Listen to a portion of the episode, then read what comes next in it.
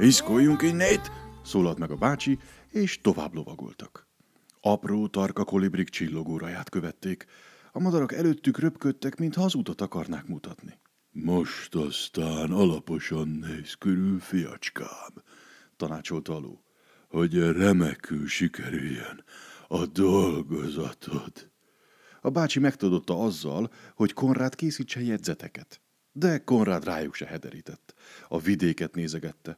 Pompás paradicsommodarakat látott, és komikus kis tapírokat, fehér mókusokat és öklömnyi tarkabarka pillangókat, orszarvú bogarakat és repülő kutyákat, aranypávákat és kígyókat, amelyek úgy hevertek az úton, mint csomóba tekert locsoló tömlők.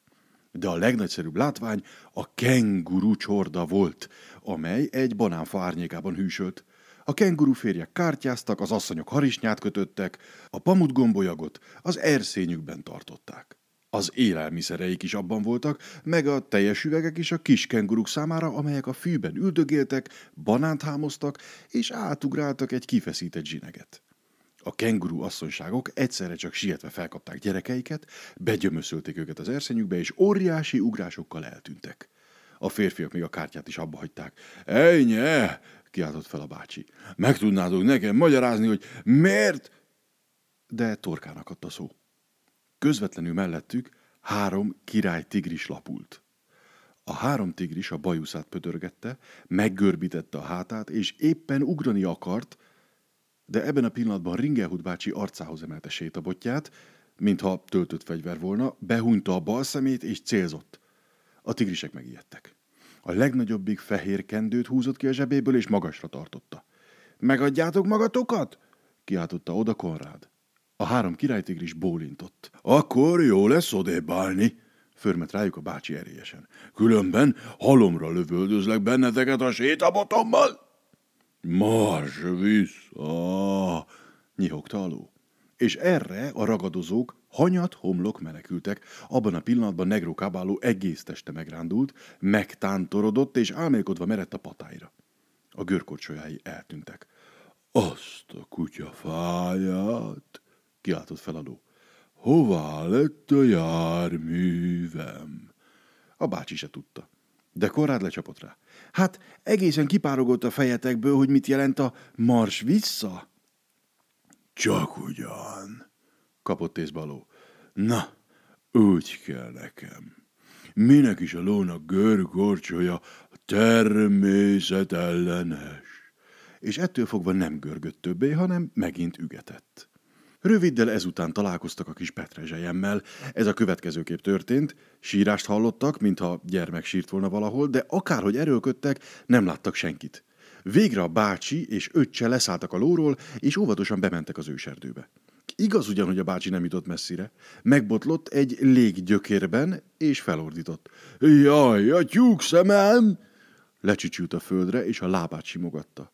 Azzal, hogy egy hangya bolyban foglalt helyet éppenséggel nem javított a helyzetén, mert a polinéziai hangyák akkorák, mint nálunk a cserebogarak. Az a folyadék pedig, amit kiválasztanak magukból, úgy mar, mint a legtisztább sósav. Eközben Konrád ledőlt fatörzseken mászott át, kúszó növényeken vergődött keresztül, és ment a gyereksírás irányában, míg végre egy kaucsukfa aláért. A zokogás a kaucsukfa tetejéről hallatszott. A fiú felnézett. Odafent az egyik ágon egy kislány üldögélt, ananászt rágicsát, és keservesen sírt. No, mi baj? kiáltott fel Konrád. Elment már, kérdezte a kislány. Kicsoda? érdeklődött a fiú. Hát a, a cett hal, kiáltott le a leány. Hiszen te megbolondultál, mondta a fiú. Erre a kislány fürgén, mint a mennyét lemászott a kaucsukfáról, oda pattant Konrád elé, és felháborodva rákiáltott. Elment az eszed, szemtelen kölyök? Én hercegnő vagyok, és Petrezselyemnek hívnak. Konrád egy szót sem tudott kinyögni, mivel hogy a kislány csupa fehér-fekete kocka volt. Hallod-e? szólalt meg végre a fiú. Hiszen rajta csakkozni lehetne. A kislány adott neki egy darab ananászt, és így szólt. A papám híres csendes óceáni fekete törzs főnök, anyu pedig holland nő, mielőtt a papa elvette volna a gépíró kisasszony volt az egyik itteni kókuszültetvényen, és ezért lettem én fekete-fehér kockás. Nagyon rémes. Ahogy vesszük, felelte a fiú. Nekem tetszik, különben a nevem Konrád. A kis Petrezselyen pukedlizett. Konrád kezet nyújtott neki, egyúttal megkérdezte, hogy lehet, hogy Cethal elől menekült, hiszen a Cethalak vízben élnek. Értesz is te ehhez? kiáltott fel a kislány. Hiszen a Cethalak emlős állatok, csak tévedésből élnek a vízben.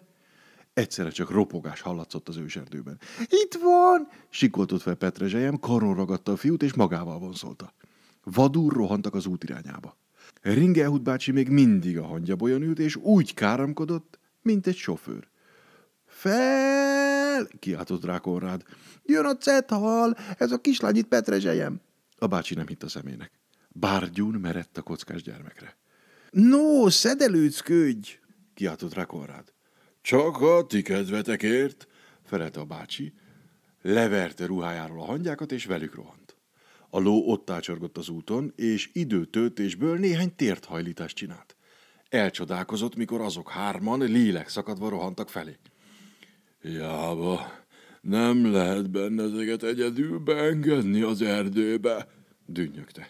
Kit cipeltek itt magatokkal? Ezt a kislányt egy cethal üldözi, magyarázta Konrád. Mindjárt itt lesz.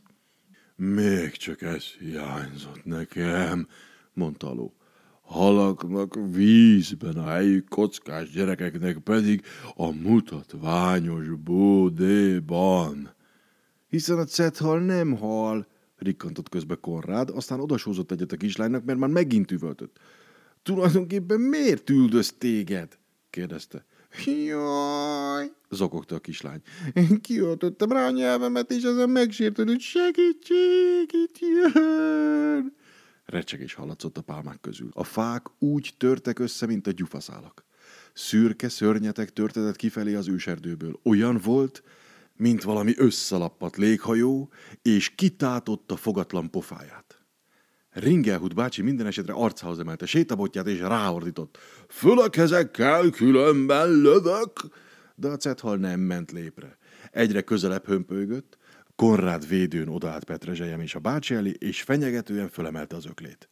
Végünk van, mormolt aló. Ebben a pillanatban lövés dördült. A cethal felhorkant, nagyot tüsszentett, sarkon fordult és visszahömpölygött az őserdőbe. A bácsi megtörölte a homlokát, haragos pillantást vetett unokölcsére, és így kiáltott. Mindezt egy dolgozat miatt? Goromba levelet fogok írni a tanárodnak. A ló megkönnyebbülten fellélegzett. Aztán ezt kérdezte. Tulajdonképpen melyikünk lőtt? Hallja maga gyógyszerét, talán mégis meg volt töltve a sétabotja, he?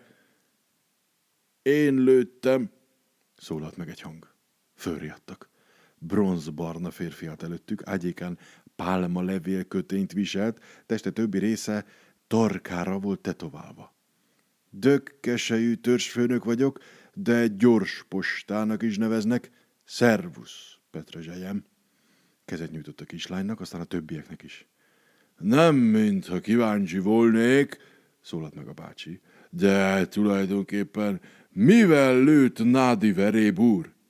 Dök keselyű, nem nádi veréb, igazította helyre a törzsfőnök. Ahogy parancsolja, mondta a bácsi. Felőlem akár nyúlapróléknak is hívhatják, szóval, mivel is lőtik keselyű veréb úr, olyan furcsa hangzott. Forró sült almával, felelte a törzsfőnök. Csak el akartam ijeszteni a cethalat. Örülök, hogy megtehettem önöknek ezt a kis szívességet. Forró sült almával? Kérdezte Konrád. És hol a puskája? Nincs puskám, felelte gyors posta. A bicskámat szoktam sültalmával megtölteni. Hát, akkor értem, mondta bácsi. De akármivel lőtt, hálásan köszönjük önnek. A tősfőnök szabadkozott. Szót sem érdemel, jegyezte meg, kegyesen biccentett, visszament az erdőbe és eltűnt. Petrezselyem elvezette az utasokat egy barátságos néptörzshöz, amely bájos, édes vízű tavon cölöp építményekben lakott. A benszülöttek tetoválva voltak, ágyékkötényt és mázsás koralláncokat viseltek. A ló azt mondta, hogy nem érdekli az ilyesmi, inkább elügetett egy hullámzó cukornád mezőre, és végre megint torkig zabálta magát. Ráadásul egy másik lóra bukkantott, kis fehér ló volt, és úgy látszik, kitűnően megértették egymást. A benszülöttek Káprázatos úszó és búvár mutatványokkal szórakoztatták a bácsit és unokaöccsét. Aztán a bácsi pálmalevél ágyékkötőt kapott tőlük vendégajándékul, és kénytelen kelletlen mindjárt fel is kellett vennie. Mivel azonban a ruhája is rajta volt, nem volt benne valami gyönyörű. A benszülöttek asszonyai a hasukat fogták nevettükben, az ifjak megmutatták a vendégeknek, hogy kell lándzsával pisztrángot, lasszóval madarat fogni. Aztán a gyors csónakjaikon olyan nyolcast futottak le, hogy Konrádnak a lélegzete is elállt. Utána ünnepi lakomát tálaltak. Az étlap a következő volt. Moszkító ragú, cápauszony erjesztett rizsborban, füstölt kígyónyelv cukornát salátával és Ádám alma kocsonyával, emukotlet, csigapüré, kókuszdiókrém cethalolajban. A törzsfőnök bocsánatot kért, hogy előkelő vendégeinek nem tud semmi különlegességgel kedveskedni. A kígyó nyelv helyett szívesen tálaltattam volna nyárson sült emberhúst, mondta. De éppen tegnap fogyasztottuk el az utolsó fogjunkat, ma pedig még a szomszédtörzsből sikerült volna néhány embert elcsípnünk, kihűlt volna a ragú. Sose fáradjon, udvariaskodott a bácsi. Az emberek különben is nagyon megfekszik a gyomromat. Ezek után következett az ebéd. Most aztán láthatod, milyen jó, hogy minden csütörtökön edzük a gyomrunkat, szólt a bácsi Konrádnak, és halál megvetéssel nyert le mindent. Igaz, hogy a csiga pürétől mm, majdnem rosszul lett. Konrád Petrezselyemmel beszélgetett. Szomorú volt. Tudnélik, a kislány elmondta neki, hogy letelt az ideje. Át kell mennie Baliba, a gyémánt mosóasszonyhoz, mert a papájának kiesett egy gyöngyszem a koronájából, és gyémántot akart tétetni a helyébe. Konrád kérlete maradjon még egy kicsit, de Petrezselyem a fejét rázta, fölkelt, kezet nyújtott a fiúnak, biccentett a bácsi és az öreg törzsfőnök felé, és ugrándozva eltűnt. Ne bömbölj, fiam, recsentett a bácsi, inkább egyél, de Konrádnak elmúlt az étvágya. Lenyelte a könnyeit, és azt mondta, hogy nekik is menniük kell már. Petrezselyen nélkül fabatkát sem ér a csendes óceán, se a dolgozatot is meg kell még írnia.